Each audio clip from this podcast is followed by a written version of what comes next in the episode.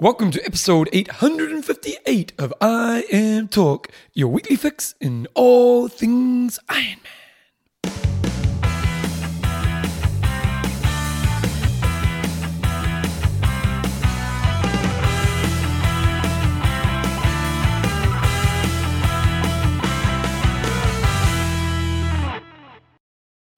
Radio team, welcome along to episode 858 of Iron Talk with Coach John Newsom and Bevan James Eyles. How you going, mate?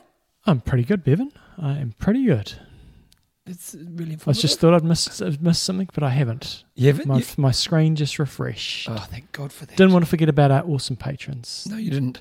And let's get straight into it because you seem a bit occupied right now. Yeah. Okay, uh, thank you to our patrons. Who are they, Jumbo? Jonathan Lumberjack Woodman We've got Mark, the unpredictable Wilshire. And Andrew Too Smooth Maud. Too smooth in this week's show. We've got some news.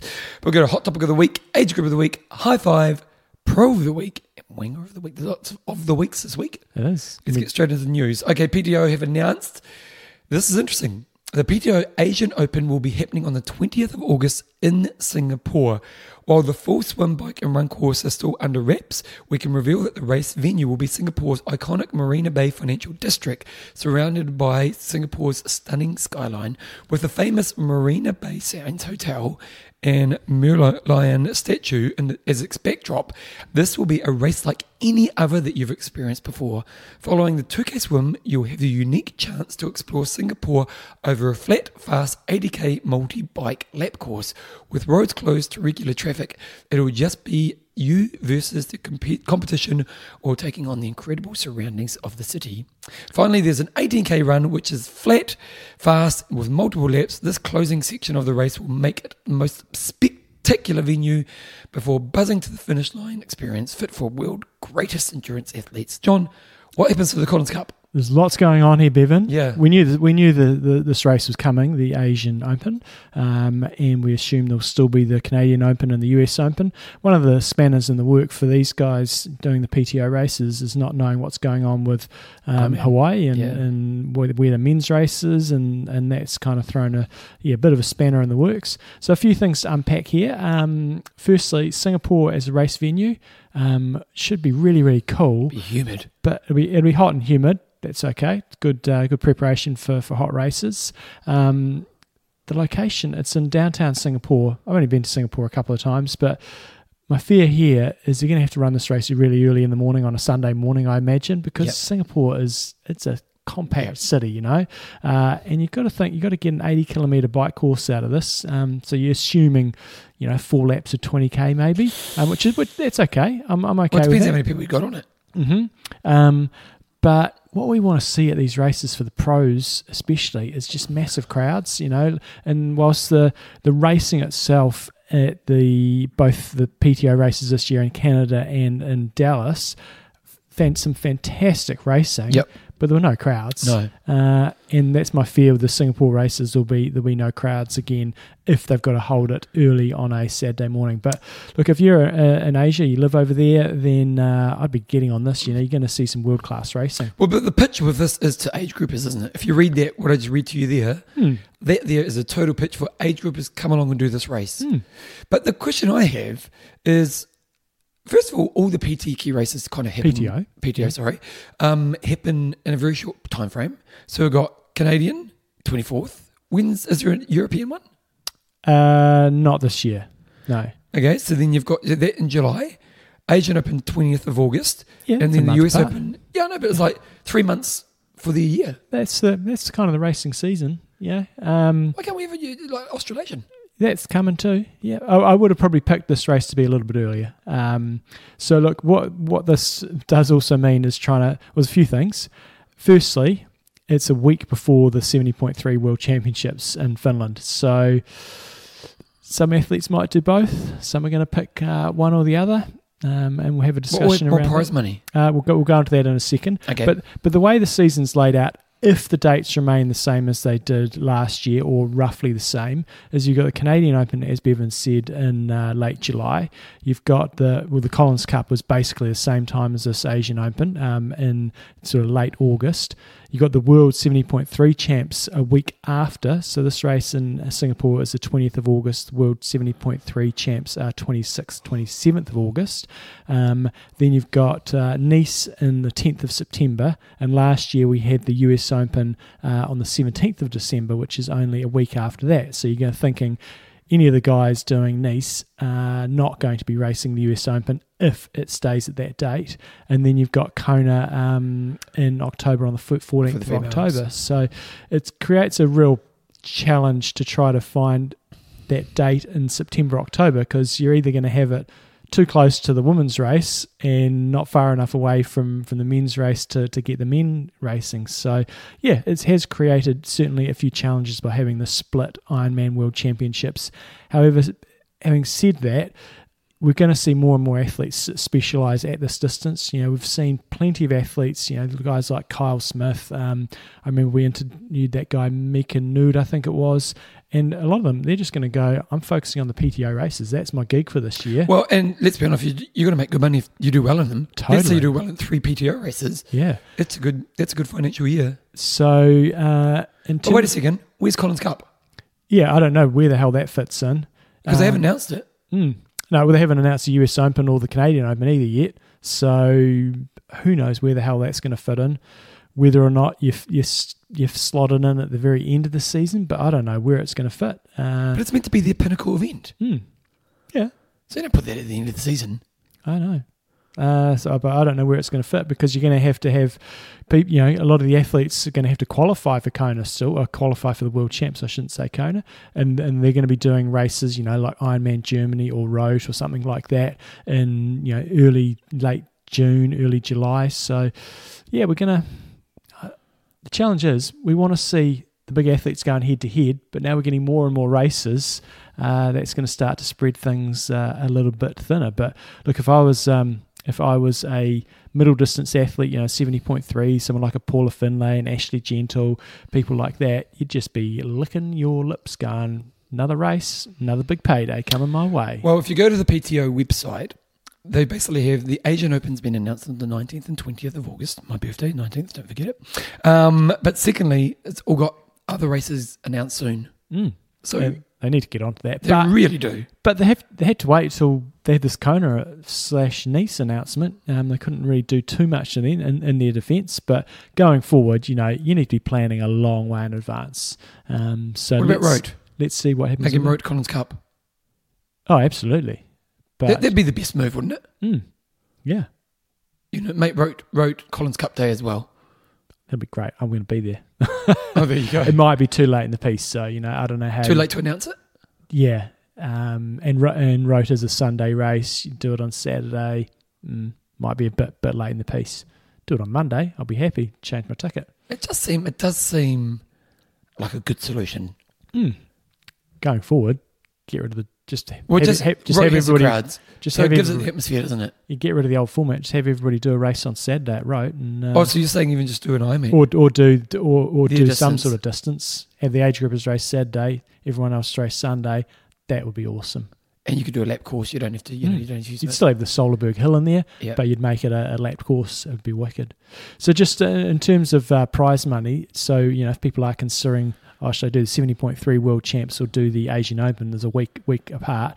Million dollar prize money for these uh, PTO races. They've stated that that's what it was last year. I'm assuming there'll be no change to that, uh, compared to three hundred and fifty thousand for seventy point three World Champs. Wow. Uh, so you basically, if you win it, uh, the PTO race, you're getting double the money, hundred grand. If you finish, say, in tenth place at the PTO, you're getting sixteen thousand dollars. Uh, at uh, World seventy point three champs, six thousand five hundred.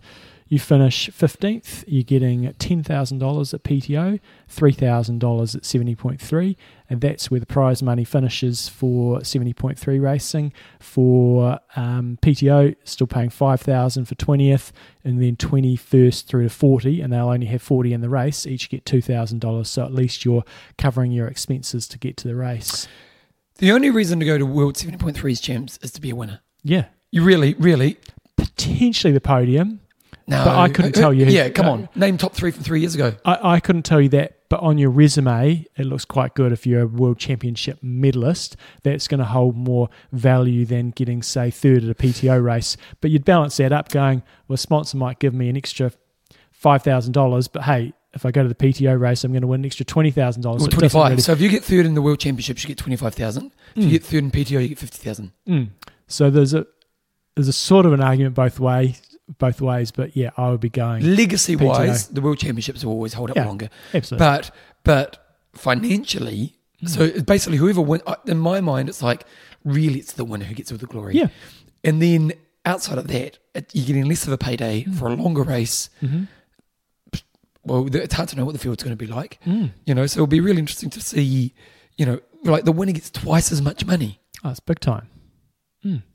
And- And you get more points. Uh, and it's an easier race. mm. Not by much, but you know, it is a slightly easier race, and you get looked after a lot better. You know, so there's a, and it's your organisation. the, the only reason to do the seventy point three world champs is if you're going to win, or potentially podium. But yeah, PTO haven't called a world championship race, have they? They've got the world ranking champion at the end of the year. Mm. They've got the Collins Cup, that's a team thing, but they don't have a championship race. Mm. Do you think it's going to happen, and how long will it take? Well, you kind of it's a self-proclaimed world championship That's by what I meant. Ironman, Yeah. um, and but but so it would need to be in conjunction with World Triathlon, I think, to to make it a legitimate world championship. So But they could hook that up, surely. yeah, And and the thing is, if PTO put on, everyone's going to turn up because it's their organisation. mm. I just think, yeah, like if I was a, if I was, you know, Gustav Iden, I'd probably do the World Championships because I would Mm. compete seventy point three because it's just good for my legacy. Mhm. Um, but if I'm, you know, Braden Currie, Mm. PTO, Mm. or someone like Kyle Smith, you know, Yeah. he might be good for a, a fifth or something like that at, Yep. at either of them. and Uh, the difference is fifth between those two races, It gets 35 grand versus 10. 25 grand in to a US pro for a athlete Kiwi. makes a big difference. Yeah, so it's going to be interesting to watch. The maybe we won't see a huge amount this year, but this dilution of the choices that athletes are going to make moving forward. Mm. Peter PTO have thrown a really good spanner in the works, and yeah, like and, and what happens if this year we get to co- we get to the seventy point three champs and it is a lesser field? Mm. Do we start to? Does it look like let's say let's Yeah. say who's who's like a top six? Um, someone like a Mika, Mika Noodt, who this year he finished was it third or fourth or something like that, and we had interviewed on the show, young young fella. Um, I think yeah, for him, the one advantage of the that the World Champs has this year seventy point three. It's in Europe, and if you're based in Europe, it's a bit easier. And if you're doing Ironman World Championships, it means you don't have to travel True. out to Asia and and essentially lose almost like a week of training. So Yep. that's there's a few pros there for Finland. But if you're looking at it as a business transaction, it's a bit of a no-brainer. Yeah, I agree. But but yeah, it's it's interesting times. I think we're going to see a really interesting kind of fork in the road in the next moment in the sport. Okay, Ironman. Oh, sorry, the World Triathlon Awards happened over the weekend. Global Triathlon. Awards. Global Triathlon Awards. The GTAs. What's the difference between the global and the worlds? Um, and so at first I was a bit meh about this, but actually some of the categories are pretty good. When they first announced it, it seemed like it was more of a product awards Hmm. than an athletes awards. And it was kind of 50-50 at the end of the day. So they had best male athlete went to Gustav Iden, best female Flora Duffy, Dame Duffy. Um, rookie of the year was Chelsea Sodaro. It's a rookie. I mean, she's been racing for a few years. I know she's new to the sport. It was her first time racing Kona, I think. She did win it. But What Chelsea Sodaro, didn't she win? she she won, Yeah. yeah. But I mean, she's not like a, a rookie. She's been racing for a few seasons. So what It's should be the, what should be the criteria for rookie? Because Mm. we're a funny sport like that, It's aren't going we? It's going to be your first year racing pro. oh, really? Okay. Well, it's a rookie. But Yeah. was this her first year racing Ironman Pro? Yeah, yeah. So it's, it's diluted, isn't it? It's weird. Yeah. Um, and and yeah, comparing long course athletes with short course athletes is I don't know. yeah, they should have long course and short course categories, shouldn't Mm. they? Um, outstanding contributor is Talbot Cox. You know? Yeah, so he's he's sort of, I guess, almost pioneered a lot of the YouTube stuff. So he's sort of Lionel Lionel um, Okay. Sanders guy, and those guys have really set the benchmark in terms of you know content creation using YouTube and and other platforms as well, and lots of other people have followed along now. Back in the day, we Um, would have won that. yeah, um, but he does he does a really good job with Sanders stuff. He's got a massive following, and uh, good on him. Lifetime Kudos Award goes to Bob Babbitt, totally deserved. Lifetime Kudos Pro Athlete goes to Nic- Nicola Spirig, totally deserved. Uh, best product from goggles. It's best swim product. Yep. Yep. Best- no brainer. Yep. Best bike products is with Hub. Have you tried the Hub? Well, I'm assuming that's just Zwift Oh, riding on Zwift. Okay, it's I- not, I it's not a special hub thing. No, no.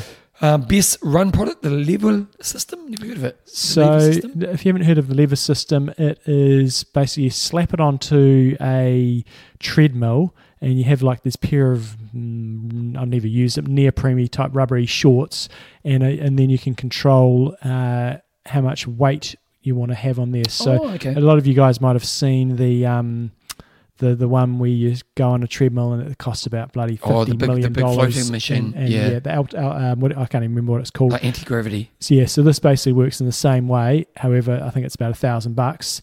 You can travel with it. A lot of the pros are using it. Um, great for coming back from injury. Great for reducing the load um, if you want to do sort of speed work and stuff. So um, yeah, cool product. So I'm thinking this is US, 1400. Right. Yep. So that's Yep. where you pay for that. Um, and then the outstanding nutrition product was uh, Maurten Hydrogel. Makes sense. Everyone loves it. And then outstanding tech product was Supersapiens. Now we've talked about that. haven't We What yeah, that? so that's the, the sort of glucose meter that you're constantly wearing, Oh, and it right. gives you, you know, um, second by second sort of feedback on your blood glucose levels, so you can try to hone in your sort of intake as you're going along and avoid the big bonk. It's interesting when we think about these awards. I think there could probably could be a couple of categories because you could have best short course, best long course, Mhm. and then the best overall. Like Mhm. I do like the overall. Um, so there's definitely some different different categories you could put to it. Do you have the best swim bike runner? I don't know. I mean, the thing for me is this evening. I, I was a bit skeptical about it as well. Uh, blah blah blah blah. blah. Um, however, everybody seemed to turn up, um, which was which was interesting. Yeah, it was, a, it was a glitzy evening, and that for me what it was all about. It was trying to portray our sport to be Credible. more professional, Yeah. more credible. Um, everyone was there. They looked good. It was in like the south of France. So who won? Yeah, that's um, kind of fun and, and interesting. Um, but just the credibility of our sport. And that's what PTO are trying to do. You hear a bit from the pros. When they turn up at a race, they get looked after by pros. They're all in the same hotel together, get picked up. Yeah. Whereas when you go to an Ironman race, it's almost like being an age grouper. You basically just got to do everything for yourself. And yeah, you get a paycheck at the end, and a few people have to do some media commitments. But yeah, I think this is just another step in trying to professionalize our sport a bit further. So um, I think that is the big thing for me. And I think it'll be interesting to watch each year because not every area of products have a big development every year. Mm. You know, so it'll be interesting each year to see, you know, like, like Maurten has been the revolutionary kind of gel pr- provider hmm in the last moment of time. But next year, Yeah, I agree. yeah. Uh, okay, um, the court of law of, is above the triathlon law. So basically, what happened here is we had a race. Was Ironman Ireland a, a while ago, and the, the person who won the race, she came across the line, won the race, and then got disqualified for outside assistance. So it was Svenja Thoes. Okay, so she got she's now been reinstated as the victor of the race um, because it went to the court of arbitration. Was it? Uh, I don't think it was. I think it was just a, a Was it- regular, regular old court. Okay. Uh, independent court has since called for the disqualification to be overturned, deemed the outside assistance she received as no, making no difference to the race outcome. As a result, she will be reinstated as the winner. The prize money previously awarded for the race will not be readjusted, so she won't get the money, meaning Mitchell will retain her winnings, was the person who got, obviously got second, and additional Ironman Championship slots already awarded will not be relocated. So she kind of just gets the No, I think she'll get the money. They just won't take the money off the other people that they've already distributed it to. So Oh, they're going to okay. have to dub, double payout there. And then people who have already had their slots allocated will keep those. So it's not going to negatively impact anybody. Um, but the, the elephant in the room, one? the elephant in the room here is. What the hell was the infraction that she did? Um, Do we not she know got what it was? No, and and if it was like, receiving a cup of water from a, a mate or a supporter or something like that, then yeah, it's kind of I kind of see it. But if it was something significant, like if someone was giving you, you know, special nutrition every Yep. lap or something like that, then that's a little bit different. But if um, so, yeah, I think that's the thing for me is you know how big an infraction was this, and and and, and should offences like this be disqualifying offences or or a time penalty offence? You know, yes, you've got to draw a line in the sand. You can't get any outside assistance. Yep. If you get some, even if it is a cup of water, you've got to get some penalty. Yep. But to get a disqualification seems a bit harsh to me. So Well, interestingly as well, the court, and uh, we don't have much detail of what the independent court was, but they're saying it had no outcome on effect on the race. But that doesn't matter. You've still broken the rule. Mm. You know what I mean? And so now again, I don't know the depths of what rule she broke, but you know, at the end of the day, there needs to be punishment for breaking a rule. hmm Um, so interesting. She won by about three minutes, didn't she? yeah. So if she got a time penalty, it probably would have been what? Well, anywhere between sort of two and five minutes. Okay, You know, like so- a drafting infringement sort of type penalty. Yeah, I'd just say, I don't know, maybe, maybe they're not allowed to come out and say what it was, but it'd make all of us a hell of a lot clearer. Yeah, it does make it a bit murky, doesn't it? Okay, um, let me go back to my notes here. Okay, the Race Ranger has its first outing at the Tauranga Half this weekend for the pros. It's going to be interesting to hear about this course. Um, so, if you can't remember Race Ranger, we actually interviewed them on the podcast back in episode 797. They've de- cre- created a device which basically sits at the back of your bike and it checks for drafting using technology while you're in the race. It'll automatically give you penalties based Well, it'll tell you. It'll tell you if you go into a draft zone straight away. Um, so your light starts changing colour. Uh, but more importantly, then it's relaying the information back to race referees. So it's not like your bike's gonna freeze up or anything if you go Yeah. into a draft zone, um, and it's not going to be dishing out penalties. Uh, it's more a case of it'll tell you when you're in the draft zone. It'll tell you when you're getting close. Uh, but more importantly, it'll feed that information back to race referees, and then they can go out and target um, people who are doing repeated infringements. So. Uh, it, it- the, the race in Tauranga we had at the weekend um, was a small pro field. I think there was only like 17 or 18 guys and, and a lot less females, but it was a, a good test run for them. Um, we'll get them on in the next few weeks and have a bit of a chat and see see how it went. It's going to be much more interesting when it comes to say a PTO race if they use it at such events. When you've got those packs forming, um, that's when it's going to really It see if it's actually practical to do this. It's a bit of a game changer if it let's because Oh, because the thing is, a lot of drafting happens at every race. You know, purposely. You know, not by mistake, whatever. If this is recording it, so many people get drafting penalties. mm. You know, No, and I know, and, and I know, eventually they'd like to make an age group thing, but even in the pros, Oh, it's going to be great. You know, in, in terms of that big lineup in Kona, um, there'll be yeah, there's just less um, scope for making errors, and you know, and also pe- less argument. yeah, we we saw you know. Um, it was a German. There was a, there was a bunch of people got, especially the females this year, seemed to get drafting penalties, um, and everyone always cries foul, saying, "It wasn't, wasn't me, it wasn't me, I didn't do it, didn't do it." It's like Yeah, technology says you did it, Yeah. you did it. yeah. So uh, good on them. It's their first sound. It's been been a while coming. You know, seven, episode seven nine seven. What are we today? Eight hundred and fifty eight. Uh, so that was you know well over a year ago that they sort of said right we're we're ready to to, to really coming. When they did make those those early announcements, they said we're getting really close and we want to you know start making some noise. But this has been their first outing. So fingers crossed. You know, come the come this season, sort of European races and American races, that um, there is some uptake. I imagine PTO are going to you, you'd I'd be pretty disappointed if they didn't uh, integrate this into their races. Whether or not Challenge and Ironman and stuff take it up is going to be another story. So pro racing, I think here it comes. Age group racing, wait and see.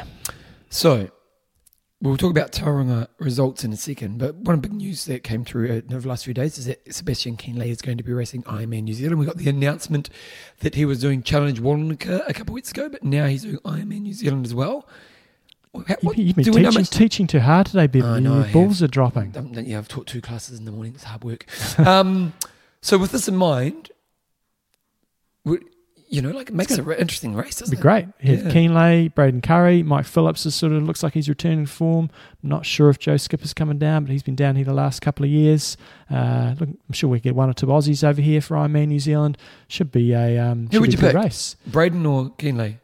Uh, probably Braden because he'll probably have you know, Home better race. fitness at this time. I know Kienle's probably been over in Lanzarote or somewhere like that uh, training, but uh, on home turf, you'd kind of think that Braden Currie's, you know, he's pretty much at the top of his game, especially in Kienle. It will be, you know, should you'd think he'd be pretty fit, but if he might only be ninety percent, It's good for the race bet, isn't it? it's great. Yeah, it's awesome to have someone of his caliber turn up.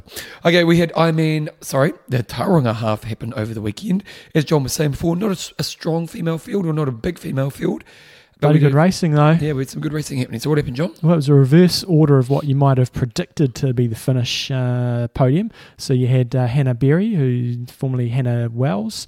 Um, she's a few years ago, yeah, she was winning everything Yeah. left, right, and centre. Just seems to be struggling a little bit at the moment. Um, but Rebecca Clark is the big improver. Uh, she had a couple of really good PTO races last year, did solidly in in Kona, and uh, she's been known as a really good swimmer, solid biker, and weak runner. Um, but she had the fastest run of the day and ran away from the other two, which was awesome. So she won in 407.48, uh, three minutes ahead of Amelia Watkinson, who also does really well in, in sort of 70.3 races. And then Hannah Berry only managed third, but there was only sort of 30 seconds between second and third. So good times there. Braden Currie took out the boys' race, um, but Mike Phillips set new bike course record. So good to see the big uh, local fella back in business. He's struggled with a, a lot of injuries. Former Ironman New Zealand winner. Um, still ran a 116. He smashed it though, didn't he? Remember, you know, I mean, New Zealand, he just Oh, ran a dominated. 240. Had to run like bloody 20 minutes out of, I think it was about 20 minutes out of Andrew Starykowicz. I think he ran a 240 and Starykowicz, Yeah. Starykowicz actually ran reason, you know, okay. He ran For a three hour yep. flat, I think. Um, and Mike Phillips didn't catch him until like the last K. Yeah. Uh, Jack Moody, who's the young up, younger upstart, um, he got uh, taken down by the, the, the two vets. He was in third place. So good race if you come to New Zealand. Um, the Tauranga Half Ironman. This weekend we've got the Israel man, um, and it's been going since 2006.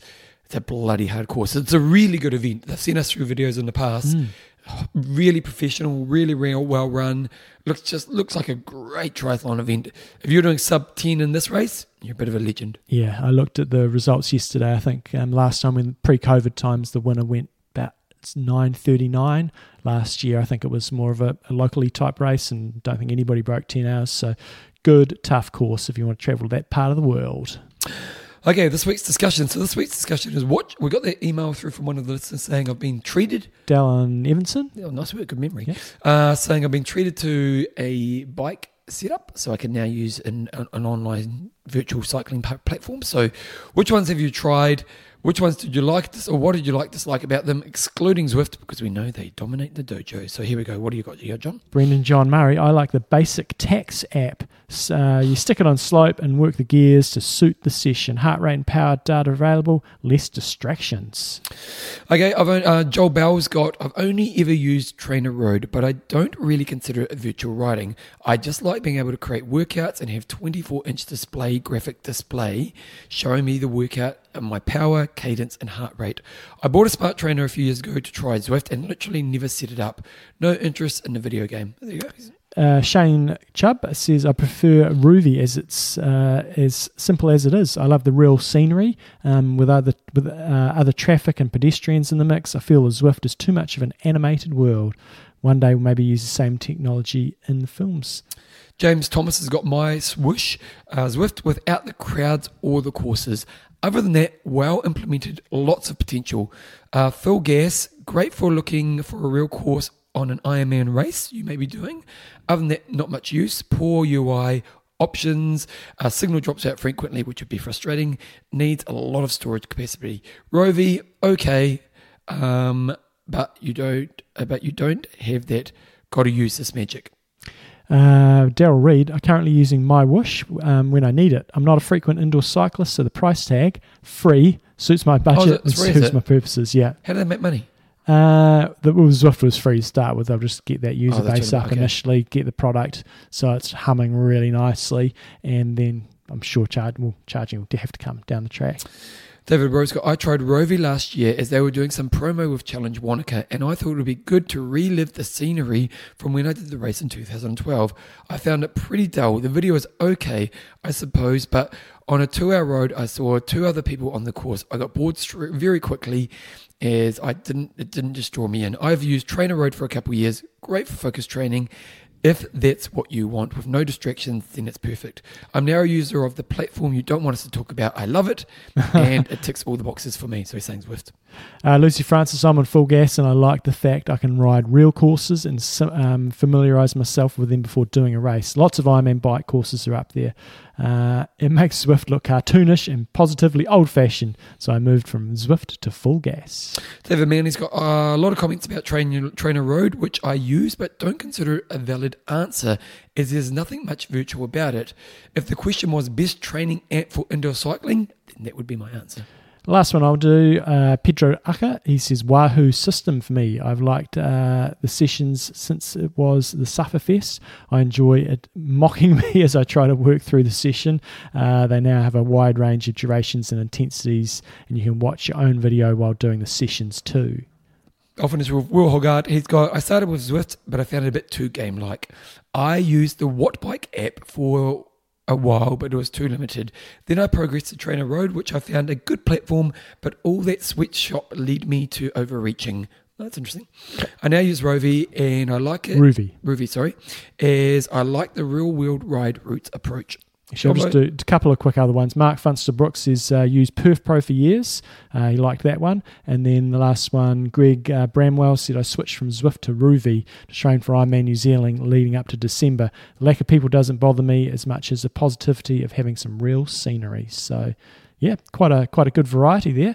Um, I know you've tried most of them, so I, I, know you use Zwift a lot as well. Yeah. So quick quick summary for people that don't know too much about the indoor trainers. You've got the platforms that give you the the scenery, so that's your likes of um, Rouvy and FulGaz. So you're basically biking on real roads. But other people, you'll be racing it so that you can. Um, not so much. Okay. Yeah, some of them have racing uh, aspects, some some don't. So a lot of people just like that real ride, real scenery. And I imagine, let's say you're going to come to Ironman New Zealand, to be able to kind of visualize. Right, yeah, that's yeah. kind of cool. Um, and Wahoo's system has elements of that as well. Also within Wahoo's system, they actually have pro races that you're riding in. They've got like a, a GoPro type camera on bike races.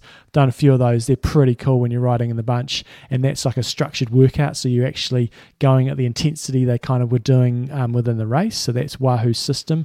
They've got mixture of real rides and workouts. Um, Trainer Road is basically a workout option. It's it's sort of erg mode, or it doesn't have to be erg mode, but you're just looking at a graph and writing they um, and just doing lots and lots of different workouts. They've changed a bit over the years, and you can integrate videos and bits and pieces now. But that's their sort of forte is, is a workout based um, platform. Um, so and then the other one in here is MyWhoosh, which is basically a free version of Zwift. I used that a couple of times quite liked it uh, until it stopped working because my, my iPad uh, was slightly too old. And my iPad's not that old, but the platform it was using was just a bit old. So that's a real downfall um, for that platform and needed a, a newer iPad. Oh, what uh, about Sufferfest? Sufferfest has been uh, got bought from Wahoo System, and okay. that Sufferfest is is a mixture of uh, tough workouts, and then it's got it's also includes some of the the filming of bike races, so yeah. you can go and do them. And I, they, were the, they were one of the early ones, weren't they? Yeah, yeah, yeah. and uh, yeah, I really like the Sufferfest sessions. It's one of those things with some of those. Once you've done them once, do you want to keep back going back? And they had a London race, for example. You know, how many times do you want to go do that? You want to know exactly what's going to happen. But um, oh, first, the same experience every time. Yeah. Okay. Um, but personally, I, I prefer just getting on Zwift, and the main aspect I like with that is the racing. So, for example, today it's a little bit drizzly. Can't be asked getting out on the road. It's uh, not that drizzly. Yeah. Well, I'm being soft. I don't see any drizzle at all. There was, two spots of drizzle, and I thought that's enough to to to avoid me putting on it's bloody cold out there today as well. it's bloody summer. it's freezing. Uh, so I'm going to get on there when I get back and just do a um, do a little bit of a race. So that's soft, what I like about it. Happening. Yeah.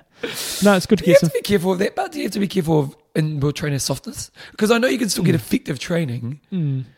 But uh, you know, it's that thing of it becomes the easy option. Rain's the only thing for me. I'm most happy going out in wind and yep. different conditions, but when it's raining these days, on camps and stuff, well, you, you get used yeah. to it. So, um, but I won't train in the rain anymore. Oh, really? yeah.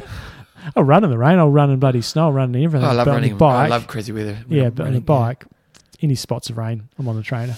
Okay, this week's question is the World 70.3 and the PTO Asian Open triple the prize money of the World 70.3s are only one week apart this year.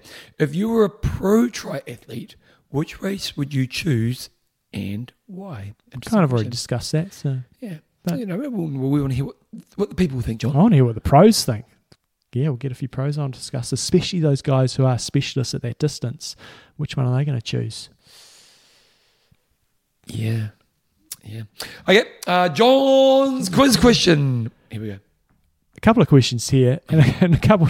I, I was sitting there yesterday going, "I need a quiz question. What should I do?" Uh, I just I thought I'm just going to chuck in triathlon quiz into into Okay. Google and see see what happens. And there was a quiz in there, and it was a bit of a wasn't really for triathletes. It was about triathlon. But one of the questions was, it was like, what is something something strange that triathletes do when they race? Option A, they pee on themselves. Yeah, there you go. Yep. Option B, they option B, they vomit. Option C, they scream. And I can't remember what option D was. It wasn't all of the above, but it bloody well should have been. I thought Yeah. screaming, vomiting, peeing on yourself. That's a triathlon. I've uh, never vomited. oh, yeah, definitely have. I've, I don't think I've ever screamed. Yeah, Like, like I've, had, internally, po- I've possibly. had like moments of celebration, but it's never been Yeah. like, "Ah!" Yeah. you know, like it's but it's certainly something athletes do. peeing on myself. I, I, I pee on myself when I'm not racing. Yeah, You know, I know. I love- I've just it now. Yeah, yeah. I wondered why you had that sort of shit down below you. Um, but anyway, they did have a question in there, which I thought was quite a good one. Okay. Alistair Brownlee represented Great Britain in the 2008 Summer Olympics in the triathlon. But what place did he come?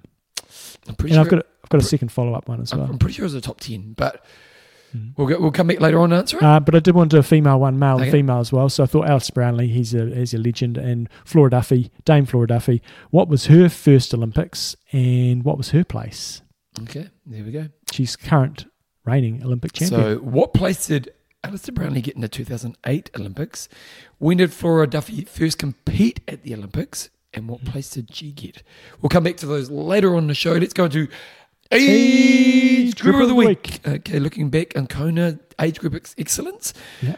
Uh, we are talking about the female We're gonna, age group. We're gonna. I, I was trying to figure out how the best way to do this. We want to just give a bit of love to some of the age groupers who raced in Kona back in October, and we've got to remember there was a two-day format. So I was trying to get it so it was simple for us and not to confuse everybody else. We had some of the boys racing on the first day, as well as uh, all the females. So, um, Bevan, if you do the females, I'll do the the males. There. So, So we're going to do every category. we're going to go 18 to 29 in the females. Okay. So you go females, and I'll do the.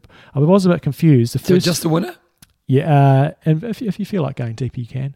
But uh, it, the first physically challenged athlete um, to finish, and I was going, how did an age grouper beat the first female pro? But then I realised he was uh, in the PC category. Okay. Was Thomas Furkworth from I think that's Austrian flag. I think eight fifteen thirty nine. Um, that's bloody impressive. So his times, he did a one oh three swim. 501 on the hand cycle and then a 205 on the the um in the wheelchair How on long is it altogether? 8 15 39 so 5 hours on a hand cycle that's pretty bloody Your fast arms, because arms aren't big. yeah You think of your legs, you know, it's so much power and muscle, you know, in your legs. Arms, eight hours of arm work. but we- you're always going to be a lot quicker on the run leg than Oh, than yeah, totally. But you're still doing eight, you know, think swimming, 501 cycling, uh, you know, like it's all arms. that's 35k an hour um five, I'd struggle to ride a 501. and Yep. This dude's doing it with his arms. That is impressive. It really is. Okay, we've got here in the females 18 to 24 category, Julia Sands, I'm going to say Ig Celias from Brazil. She did a 10 26 30 and she did what was her actual split times 104 in the swim 527 in the bike and then she ran a 347 interesting that that category isn't that fast you know like, they're young i get it Hmm. Yeah. but you know like at the world championships It's normally the next category up. It's yeah pretty quick. start seeing next. Um, we had the, the on the the first day we had the boys in the 25 to 29 racing, um, and taking that out was Matthew Marquide from the states. He swam 49.59, rode a 4:38, and ran a 3:01 for an 8:35.49, winning by 13 minutes, which is a pretty big margin in one of those age groups. Okay, in the 25 to 29 female, we had Henrik Gruber from Germany. She did a 940, so that's pretty decent, isn't it? Uh, swim 109, 459 bike, and then a 324 um, run for a 940 overall. And so we skip in the men, we skip all the way to the 50 to 54 men. So you only had the young guys in the 25 to 29, and then all the way up to the 50s. Uh, you had Ulrich. Why? Oh, because they only had some males. Oh, we're talking the the Thursday. Okay, okay. Uh, okay. And then we had Ulrich Jespersen from this is my flags flags challenge here. I'm pretty sure that's Denmark. Uh, and he in the 50s swam, swam 103, biked 450. That's pretty impressive. Uh, and a 326 run for a 928, won by eight minutes. In the 30 to 34 females from PL. What's that, that red and white flag? It's got a PL under it. Uh, it's Poland. Poland. Uh, Magdalena Lenz, she did a, what did you do? She did a 937 overall, 104, 505, and then a 321. You got, you got to start playing Flaggle, Bevan. Yeah, don't really care about flags that much. I know my own country. That's, that's what I need to know. After do you really need to know a flag? Oh, it's it's just a game, just a challenge. Okay. That Wordle, Quirtle, all those ones. Uh, the, right, men 60 64. Tim Bad- Bradley took that out. Another American win with a 10 30 14, winning by nine minutes. Uh, in the female 35 to 39, we had Anna Augusta Soares from Brazil. She did a 953 and she did a 505, 105, 508, and then 331. Uh, I've only got a couple of age groups on the boys to go. Uh, we haven't, we've got an, a Pommy winner, the 65 to 60. Jeepers, creepers. This is a domination, the 65 to 69. Martin Gannon from uh, England, he or Great Britain, he did 10 55 21, which is impressive in itself. But he beat John Hill from Australia by 45 minutes. Nice, good That's a massive victory. It's huge. Swam 118, biked a 524, and ran a 402. Jana Rich Trover from America took out the 40 to 44 category in a 10.02, running a, uh, swimming a 113, biking a 506, and then a 333 run. 70 to 74 men. How many do you reckon there was, Bevan? 70, 74, 10. 59. Don't know if they all Really? started, but bloody hell, 59. And we had another dojo domination. Fred Skinner, 1248, was uh, 32 minute victory over Rick Simpson. Solid. 35, uh, sorry, 45 to 49, the females was Liza Richello, and she did a 10.23, 36, and a 102, 537, and a 335. Well, we had 15 men in the 75 to 79 as well. Another crushing victory by an hour and a half. Max Holstrauser from Switzerland took out 14 12. And if I jump ahead to the men's 80 to 84, how many do we have in there? Six. Uh, three finishes. What time? Hirosho Nakata from Japan, 1541. Jeez, that's impressive. Yeah. uh, 1541 in, in the 80s. Yeah, and he won by over 30, over 30, 35 minutes. Um, last finisher in that age group, George Hudson from the States, just scraped in fi- 16, 56, 23, so made it by three and a half minutes. That's impressive. I wonder if, um, surely we didn't have any 85. Let's have a look. 85s. Oh, I'll do. I'll do No. female fifty to fifty-four. Female fifty to fifty-four was Sandra Drenzer from Switzerland. She did a 110, 530, and then a three fifty-four for a ten forty-five overall. I've got a few more female categories here. John, do you want to do one for Uh, one? what are you up to? I'll do fifty-five to fifty-nine. Oh, no, we'll stop there. We'll, we'll, we'll carry on next week. Okay, so we've, okay, we've got a few more to go in females. So if you are one of those people, you are a blimmin' legend. To win your age group category at the Ironman World Championships is a massive lifetime achievement. Like, well done, Nice impressive. Here's a quick quiz for you. You can pause this another quiz. No, you can, yeah, a quick one. Um, pause your sh- pause your listening in a second. See if you can name the top ten females. I'll give it a crack as well. And I haven't looked and Kona from this year. So if Okay. you guys want to pause, Sodaro. yep. Um, did, did, Lucy Charles Barkley was second. did Brief finish? Uh, she did finish somewhere in there. Yep. Um, you've reminded me And of. Haug. Anne Haug was third. Um, uh, Laura Laura- Philipp was fourth. Laura Siddall got in there. She, she, yeah, we're not on up to her yet. But Fifth. I'm just saying the top 10. I reckon fifth was uh, maybe Sarah Crowley. Uh, Daniela somewhere. Danielle, I reckon she was about seventh. No, did she finish outside the top ten? Not quite sure. I think she was in the top 10. So that's Ryf, Weta in there. We've got Laura, Laura Siddall. Was in there. So we need three more. Fenella Langridge was, I think, maybe ninth or 10th or something like that. Pretty sure Skye Moench was in there. And I need one more. Okay. Wait. Oh, Lisa Norden. Okay, wait. So wait a second. Who'd you say? I'll read it out. Who'd you say? Okay, wait. Let's go. So Sodaro, Charles Yep. Barkley, Haug, Laura Philipp, Norden, Langridge. Langridge, Crowley, Ryf, Skye Moench. That you misheard, didn't you? No, I got Skye Moench in there. And But I had my order a little bit wrong. I had Sarah Crowley up in about fifth. Yep. Um, So you got it. got pretty close. Yeah. Nice. Hope you guys did well as well. Yep, there you go. Okay, let's move on to the next section of the show. I'm going to put up my show notes here, and we're going to talk about one, two, three, four. High five. Sometimes John life, life, life throws you tax. It does. It throws your tax, and you know what happens when you get tax? Mm. You get attacked with a flat tire. And I know somebody got a flat tire at the weekend in Tauranga. Oh no, I who was that? Tom Somerville. Come on, Tom. Get no more flats. Yeah. Remember those tires? Yeah. Did you ever get no more Sally's, flats? Sally's no more cracks. Well, no. No, no, no, no, no more get- flats. Yeah. There was an ad, and the, and the guy tyre. would ride over the bloody everything. Yeah.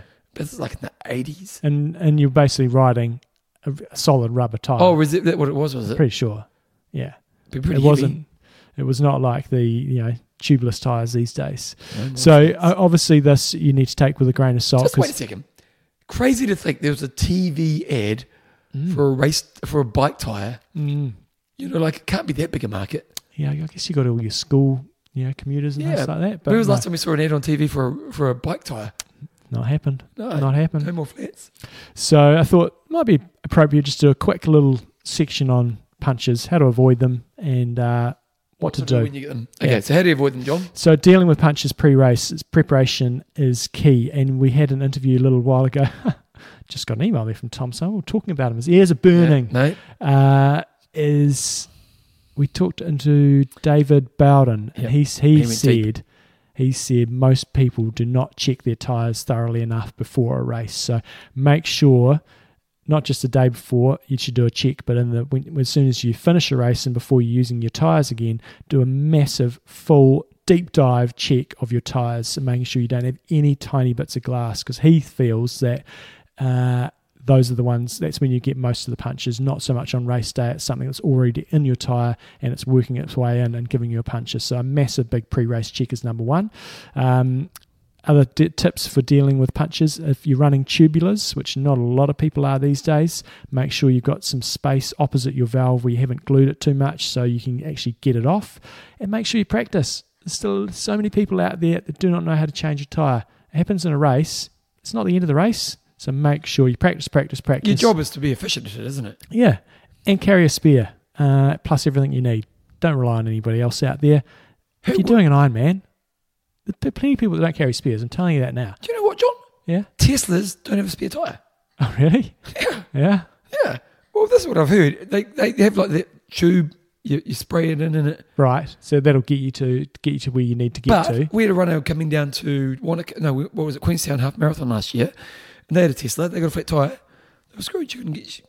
See, Hmm. bad luck, mate. Book your tire and you get it three weeks later, kind of thing. Oh God. How do you do that? Yeah. You be prepared. You practice, practice, practice. uh, so those are just a couple of pre pre race tips. When it happens, and I'm going to regret it, I've never had a punch in a race yet. It's going to happen. It's Um, coming. mistake, it's John. coming. Next, it's commentator's curse. Yeah, commentators. Next It's- race, it's happening. I think I've said it before, but I, I've never had one in a race yet.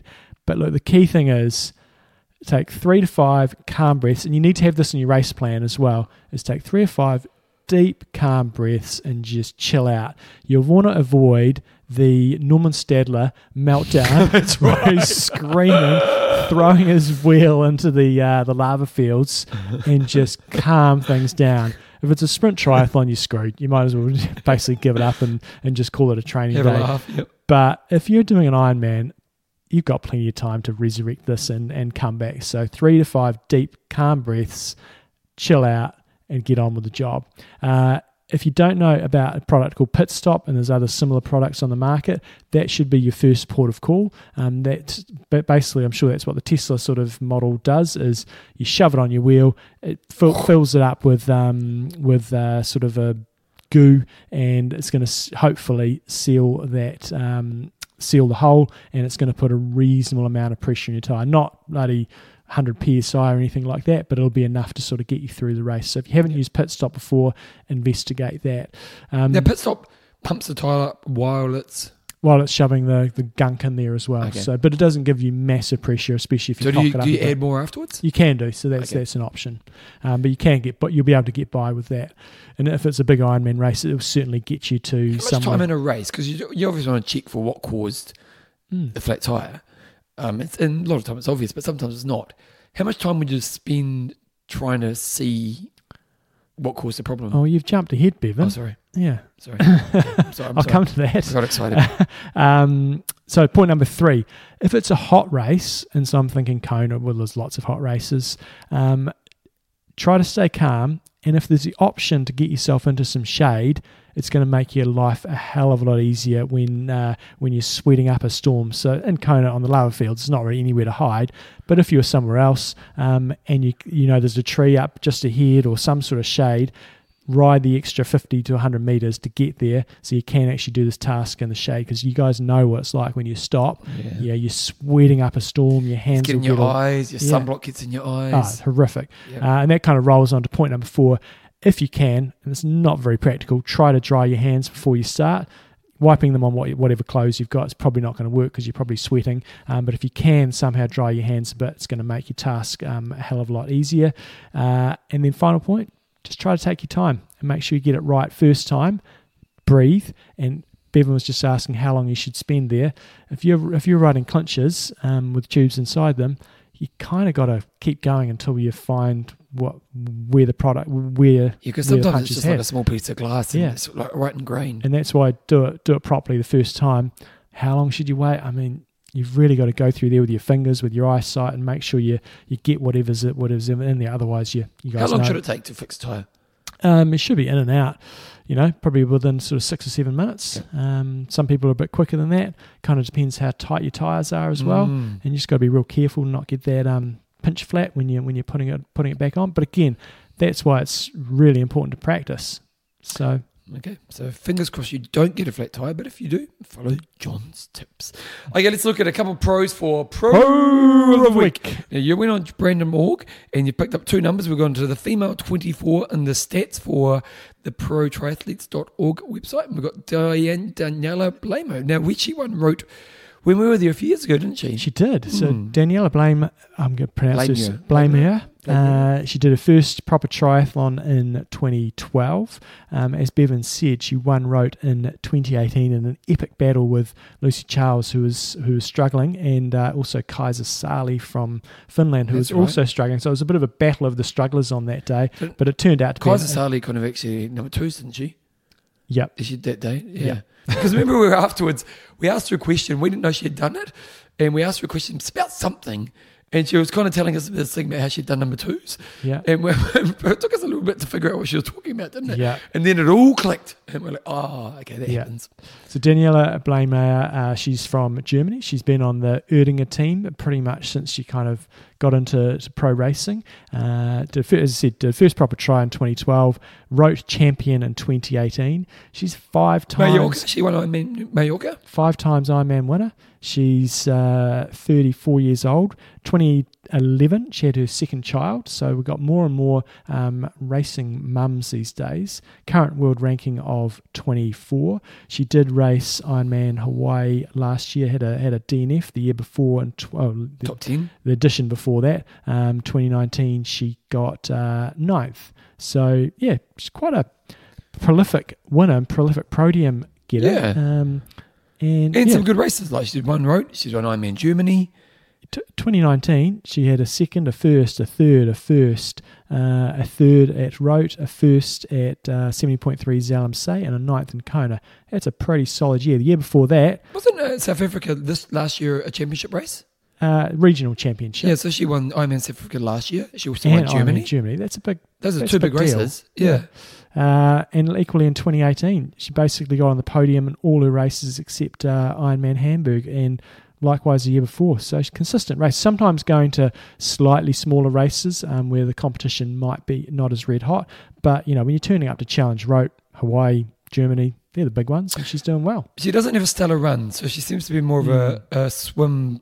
Well, really more of a biker, really, um, because her run times are kind of more that three to three ten mark. Mm. She's not that kind of two fifty mark for a lot of the, a lot of females are doing nowadays, even under that. So, um, but yeah, solid, strong career. Some weapon bike times, you know, 446 in, in Germany, 437 in Israel, 456 in South Africa.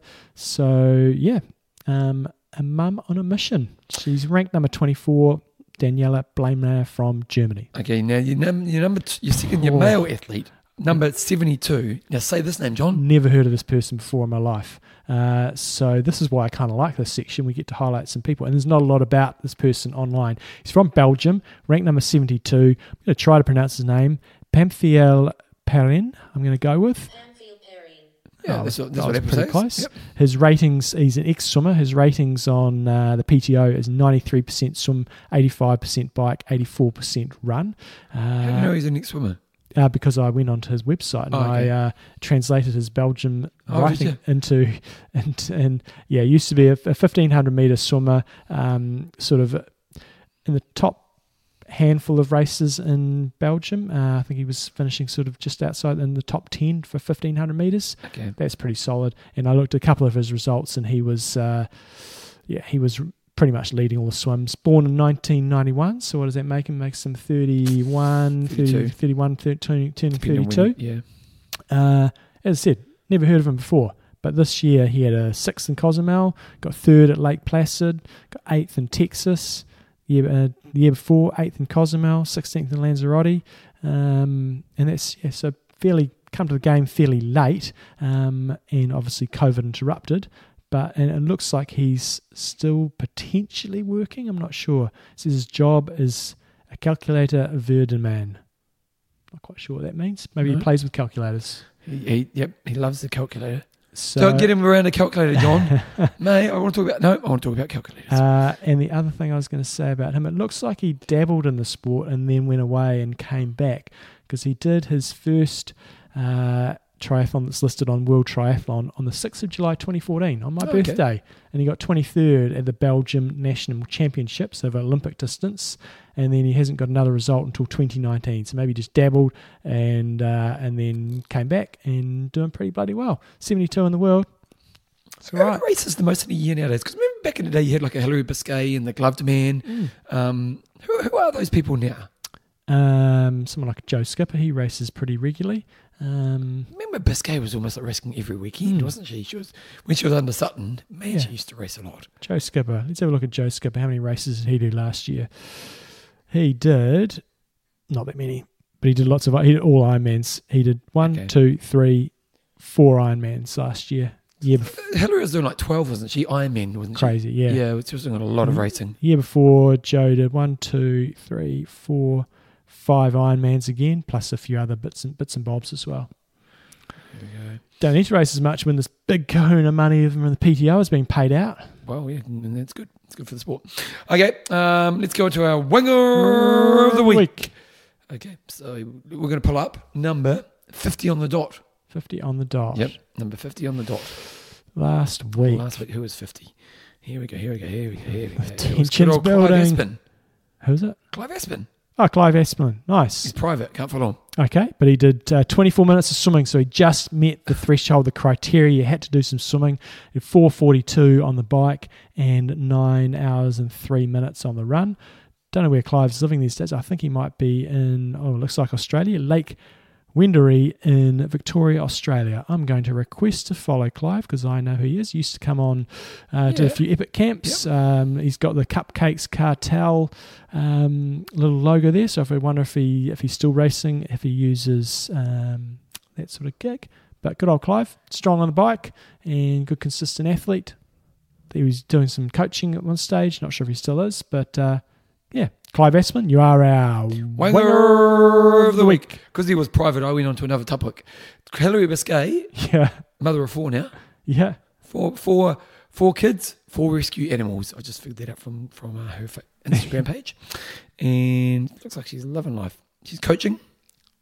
She was So- a good chick. She used to come here quite a lot, didn't she? hmm and She was, she's she was done funny. She the, always laugh. I love people who laugh. uh, she's got that smash Yep. smash sort of uh, Yep, clothing yeah. range. Basically, going to find out officially what it's called, John. It's called Smash Fest Queen. Smash Fest, that's it. Yep, co-founder. Mm. So there you go. That's Hilary Biscay. She's still kicking about. She's still doing some coaching. Uh, okay, then let's go back to the quiz questions, John. Okay, so quiz question number one was when did where did Brownlee get in the Olympics? In his first Olympics, two thousand eight, was it? Yep. I think he was leading early on, wasn't he? Um, he Mm, was. He was. he was right up there. So 2008. I'm going to say eight. Okay, you're wrong. Um, but this was the year that it was Bevan got Fredi- third, Frodeno that yeah, Frodeno won it, and there was a, a group with Frodeno, with Bevan Docherty, with um, Simon Whitfield, Gomez.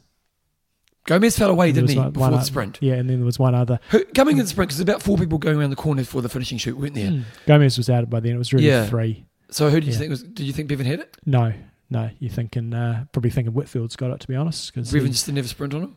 sorry. Why didn't you think Bevan had it? Um, oh, the others were just a, a yeah. They had slightly better sprint on them. Were just sort of a Was that cut uh, above. Was that what you'd expect from Bevan at that moment? no. That was an awesome performance. He was he was on the he was on the starting to be on the slide. You know, the next Yep. generation were coming through. Um, so for him to pull off that bronze was pretty phenomenal. yeah, that was awesome. So yeah, and then Frodeno took it. Good on him. Alistair Brownlee finished twelfth. Oh, I didn't make the top ten. Mm. What about Flora Duffy? Flora okay, so her first Olympics, I'm going to say 2008. Um, was she so she won in this year? So it was, well, it was last time it was 2021, which is actually supposed to be 2020. She definitely raced Rio, which was 2016. Uh, she didn't do particularly well there, so I'm going to go with 2012. To London Yes, was her first. You reckon London? I'm going to she say She has been around for bloody ages. that's what I'm thinking. So And- I'm thinking she's early, and she's from where? She's from Bermuda. So she would have qualified for her country. oh, it- easy. yeah. So so I'm going to go China, and I'm going to say she's got 24th. Right. Here we go. Okay. Here we go. if I Uh, get this right, everybody who's listening has to give me a dollar, which means I can retire. Righty-ho, Flora Duffy. Please give me a dollar. That's what I want. If everyone listens, it really Okay, helps. she's born in 87, so she's a year older than oh, she's Brownlee. Okay. Yeah, that helps my. She's oh, she's got to do a couple more races. She's had hundred. Oh no, she had ninety eight starts on the in world triathlon races, forty four podiums. So she's almost at um at in, in twenty seven wins, twenty five percent win ratio. Okay, Okay, what was her first Olympics? Is the question, John? I don't care about how many wins she's had. right, coming, it's coming. Uh, oh, what happened then? I've got a good question. While you're doing this, I've got a question for Thorsten. What's the best athletes with percentage winning rate over a certain number of races? So like, they've got to at least race 50 races, for example. Who's the best athlete of all time with the most winning rate? Because Baker was pretty amazing, wasn't she? Yep, yep. I think I'm right here. Twenty twelve. Uh, London Olympics, she finished in 45th place. Uh. She got eighth in Rio, and then she got first in Tokyo.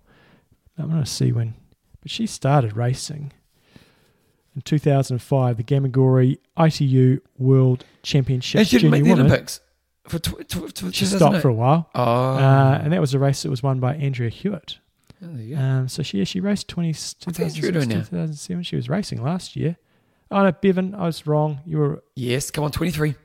Come on, everyone. knows me a dollar. 2008 Yes. DNF. Oh, I should have said DNF. Mm. That was a good. That was a good thought. So I, so I was right more than you. Yes. That's all that matters. She swam 20 Everyone still give me a dollar. 26, Didn't, didn't even finish the bike ride. Didn't even finish. Well, she might have got a puncher. She probably should have checked her Mate, tyres if she'd before. listened to this podcast, Yeah. she would have been fine. She's, she's been around a long time and she was not, relatively speaking, that good early on. She just worked. I, lo- I love up. that. I love that career, but because you know she wins the Olympic gold medal, and you're a grafter. You know what I Mm. mean? Like you're just the example of if you stick at it long enough, you do the work, you evolve in a really cool way, you can get to levels that maybe you never thought possible. And Mm. because you know you get your Brownlees who come along, and, and from day one you think this kid's talent. Yeah. Whereas, how cool is that? Yeah, she didn't really start getting good till about 2015. Yeah, and it's Mm. what nearly ten years into a career. Mm. Like pretty phenomenal. So there we go. Flora Duffy, you're a legend. I get, I win Yes. over you at least. That's all that matters. Everyone owes me a dollar. I know I didn't get the number right, but give me a dollar anyway. Okay. Um, John Swimset. What did we do this morning? We busted out of. Do you swim if it's raining? Well, no, we had a problem. We got in the walked into the pool and someone was in our lane. oh And no! I said, "What the hell is going on here?" Do you do, now, here we go. Years ago, there's a lovely member at my gym called Dee. Unfortunately, she had a car accident and died. She was in her probably 60s. Iconic member at the gym. Like every gym has their iconic members. And when she would do a pump, she would turn up every morning. She'd set up her pump gear and two pump gear for two young men who do the class all the time as well. Do you like the men? And one day, somebody got there early, and she was always early. Like the gym op- and set up, and she just tapped my shoulder and said, "Look, this is where I sit. Mm. You can move away, please." Did you do that? We did not Oh, because we normally. Then this guy was a reasonable swimmer. He's probably a better swimmer than us. Um, so he was straight in the fast lane. It's only a five lane pool. that's a stupid idea, isn't it? Um, Five lane pool. Yeah, it's just a, yeah. Anyway, it's a pool. Why'd they do that? Oh, it's just a small pool. Um, Make the pool bigger. yeah, costs. Yeah, but the, Uh, the, la- the, the lazy river, that Yeah. the, half that bit's not used. Yeah. Uh, anyway, Bad design. uh, and I'm like, oh, what are we going to do here? But we could jump in. There's only two of us in our lane today, me and Nicole, and I gave five five minutes, and he was out of there. Uh, what time do you start? Five thirty. What time put you the- doors open. The doors open. We I go to the changing room. Yep. To derobe, and he would he just did the direct route and must just Ah. busted his gear off and just dive straight in. And so what time is it open? Five thirty. Like you walk in the doors. And he's finished after five minutes. oh no, he's shifted lanes. Oh, did he? Mm, mm. Are you better than him? Um, no, but he he would- created this massive wake. He was a big unit. He was obviously an ex swimmer. It's like getting a it was like open water blaze swimming in Really? this morning. Um, anyway, I digress. Our swim set this morning we did 400 warm up, doing 75 freestyle, 25 backstroke. What did we do? 450s drill, doing a one arm drill. And then we started a bit of a descending set, three 400s, descend one to three. So with those, I dropped about 10 seconds each one. I think I did like six minutes roughly 550 540 or something like that then we had 100 kick four 200s descend 1 to 4 100 kick five 100s descend 1 to 5 100 kick warm down 3.6 k's Enjoy it. had a good swim this morning back in the game Oh, yeah. mm. When does the route training start? today Ye- yesterday got all this tramping malarkey out of the way and i need to start getting fit because How long is it to road? How long you got? Well, it's not that long. It's basically, you know, almost at the end of. January, February, March, April, May, June. Five months. Okay, so about 20 What's the weeks. date? It's five months tomorrow, actually. I think it's 25th of. So how does the, what does the plan look like? It's being evaluated. I know what I'm going to training I'm going to do. I just don't How know much how much fast. how much pass you got from home? Uh, yeah, I, I get up early and do stuff. Okay. Yeah, yeah. So I don't know. I don't have a target time at this stage. Just want to get as fit as Do you I you can. still do a sub nine? I, I think I can, but I don't think I will this time round because I'm not I haven't started much. my build up early enough. Yep. So, uh, which I'm not stressed about. So, same deal. Just want to go out there and do the best performance I can, can but not quite sure what that's going to look like at this stage. Got a few big, um, big missions sort of planned. So, I, it's just the bike. Got to get fit on the bike. Yeah, and it's time, isn't it? It is Yeah. What's your favourite bike session? favorite bike session. I do enjoy Zwift racing. Oh, you do. So like today, I'm going to go home, and there's this thing at the moment called the the the Tour de Zwift, and you can get on there. Did one the other day. It's like a thousand people on there. Yep. So you, today, I'm just going to do it at um at sort of more Ironman type effort, sort of Yeah. Ironman half Ironman. But you'll be able to find a group that sort of settles in, and, and you you have to concentrate so you don't get dropped on the hills and stuff like that. So uh, really enjoy that sort So when stuff. there's a thousand people there and you go balls out, These ones aren't full on racing, more group rides. Oh, I think that when I did the one the other day, I think I was about 20th or something like that. Okay. And that's not because I'm a good Yeah. cyclist, that's just The the, the, big kahunas probably don't do those ones. but if there was a thousand of the big kahunas, I get annihilated. But Yeah. you, uh, you know, let's say I'm, you- I'm, I'm fringe. I'm 100? f- top hundred, oh, no. It- it- yeah, depends who turns yeah. I'm fringe A grade now, sort of hover between A and B grade. So How often do you, do you ever go to a race and like a real best cyclist is on there? uh, I don't, but um, There are races that yeah, can, yeah, absolutely annihilation. Like But it's Yeah. awesome. It's just Yeah, yeah, it eh? five seconds. Yeah. Yeah. So, but you take all that stuff with a grain of salt because lots of power meters don't read correctly, and I Yeah. know for a fact my The world's best athletes are definitely cheating. yeah, Yeah, because surely. Right. Rightio. Okay, let's say big thank you to our patrons. Michael Diggett Dooley Um, we've got Darren Double O Jones. and Ian White Lightning Hersey. Okay, if you want to become a patron of the show, go to www.iamtalk.me. If you want to get the show emailed to you, you can just go to the same place down the bottom of the front page. If you are wanting to become a patron, please do because it really supports the show. Um, this will do us a good gift. Yeah, swim caps and Yeah, beanies John- and John stuff like that. gift. And then, depending on your level of patronage, you're going to draw to win some cool gear as well. And more importantly, just support us in what we do. If you want some coaching, coachjohnson.com, my podcast, bevanjameseyles.com. Um, other content, send it to iamtalkpodcast at gmail.com. Jumbo, your gossip. Humpridge Trail, Humpridge. done it. Yep. So for, for anybody wanting to try to get the geography on that, it's at the bottom of the South Island. So I did a, a tramp with my son Tom at the top of the South Island and the Abel Tasman, and then the next week went to the complete opposite end, arse end of New Zealand, um, down right down south. You fly into a place called Invercargill, and then it's about an hour west from there. Um, cool track. Three days, 20 k's a day. First day you do about sort of 10 k's sort of rolling, and then a bloody big kick-ass climb up to the hut. It's about a thousand meter elevation. Beautiful first day, beautiful views at the top, just absolutely stunning. And then the second day, you got to go back down the hill, which is bloody hard work, quite rooty, and, and it was pissing down with rain on the second day. Uh, and then the third day, of 20 k's of rolling to get out. Would recommend. It's it's still got some rough patches. Like in New Zealand, you have the things called Great Walks, and they're usually really well looked after. This one was a bit more rooty, um, and in the first section it was a bit rough, and there was one stretch where you had to go through this cutting grass. Oh, god, it was painful. Like Sounds painful. there was 10 of us in, in a line going through and everyone there was only three boys there was myself my mate and um, tom and the rest of the girls and it's like ow ow damn it ow ow and on the way back i was like in 10th place i'm thinking They'll by the time it it gets to me yeah. there, won't be any left but no there is plenty still left and they just dig into your legs and Although you you get these little cut up. prickles sorry You don't look cut up. Not- no, yeah, it wasn't too bad. And as soon as you're out, it's uh, it's it's all good. But it was just a stretch for probably like 10, 15 minutes. We had to go through them, and it was it was pretty pretty poor. Um, other than that, it's good, uh, really cool cool place to go. Check it out. check, check, check. That- that was What's about it. Tommy's big fitness goal this year?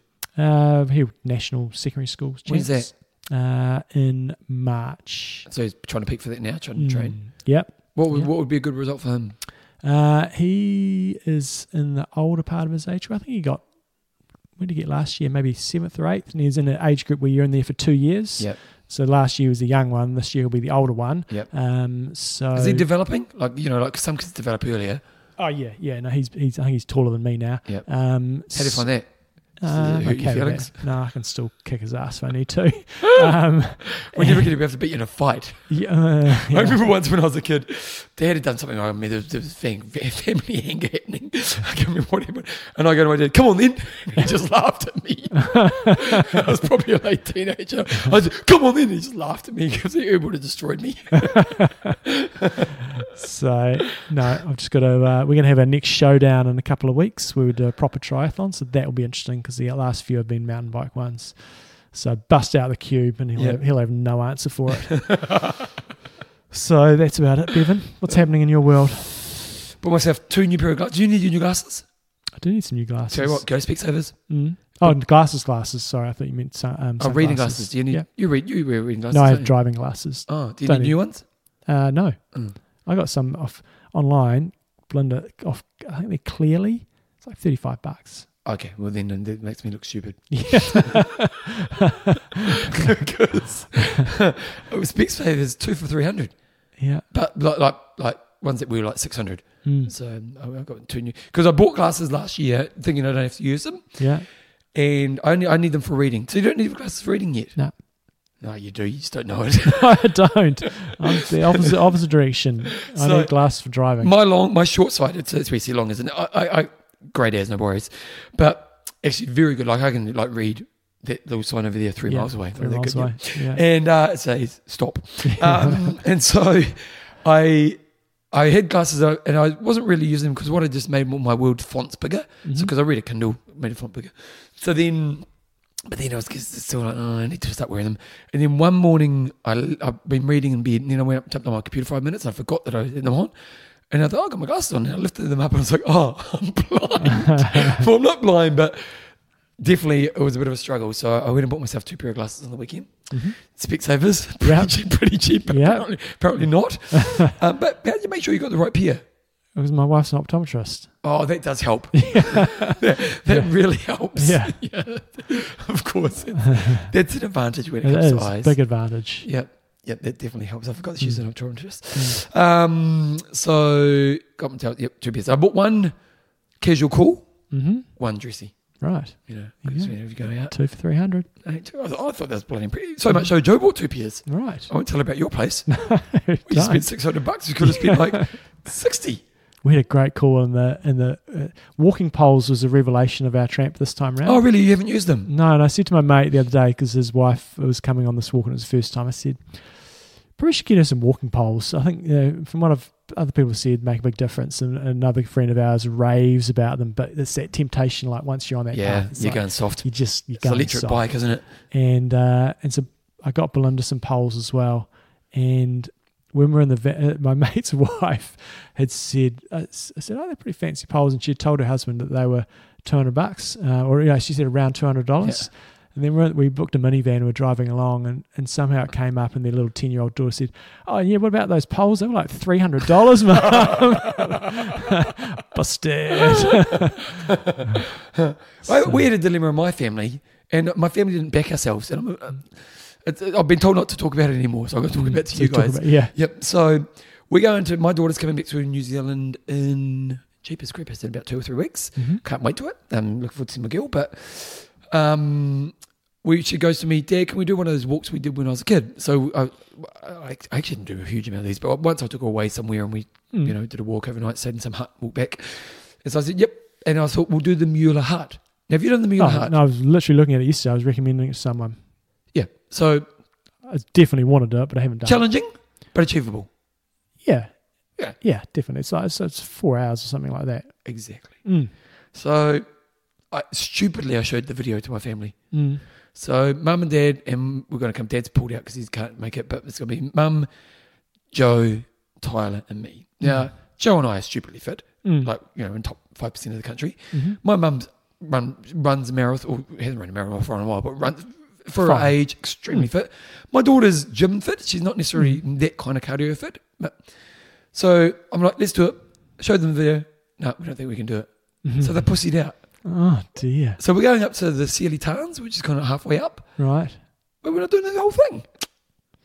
I know. John. Disappointing. I know. Tell, Oh, I was- tell, tell them I'm disappointed in yeah. them. Oh well, well, I'm not allowed to talk anything about it anymore. Mm. Because last time, because we were had a, we were talking, I was talking to my one of my runners about it. She said, "Oh, you guys will be fine." I said to Joe, "So Joe, see, it's gonna be fine." She said, "Don't talk about it in, in a tone, in a tone.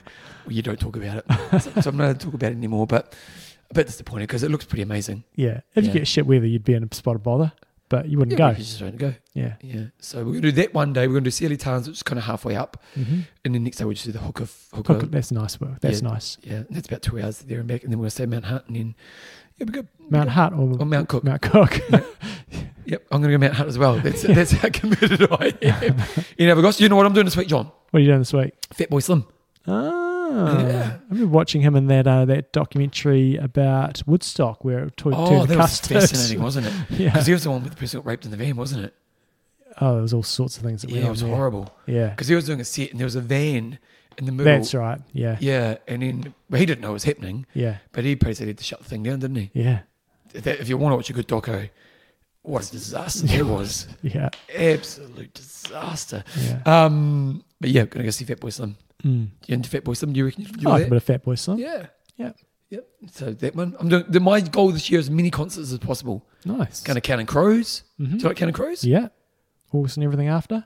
What a great album. Mm-hmm. That may be one of the greatest albums of all time. Mm. But my favorite album of is Recovering the Satellite. You know, sometimes You know, when you remember when we were kids, were you did you buy lots of CDs? Um, not a great deal, No. but yeah, got the rip-offs here here and there. Whenever I go, you go through Hong Kong. that old chestnut. Yeah. No, but I'm talking about when you're more like teenager. No. Tiff- No. Tiffany. Wham. the fi- wha- Tiffany. Wham the final. When the Dire, got dire. I remember buying Dire Straits.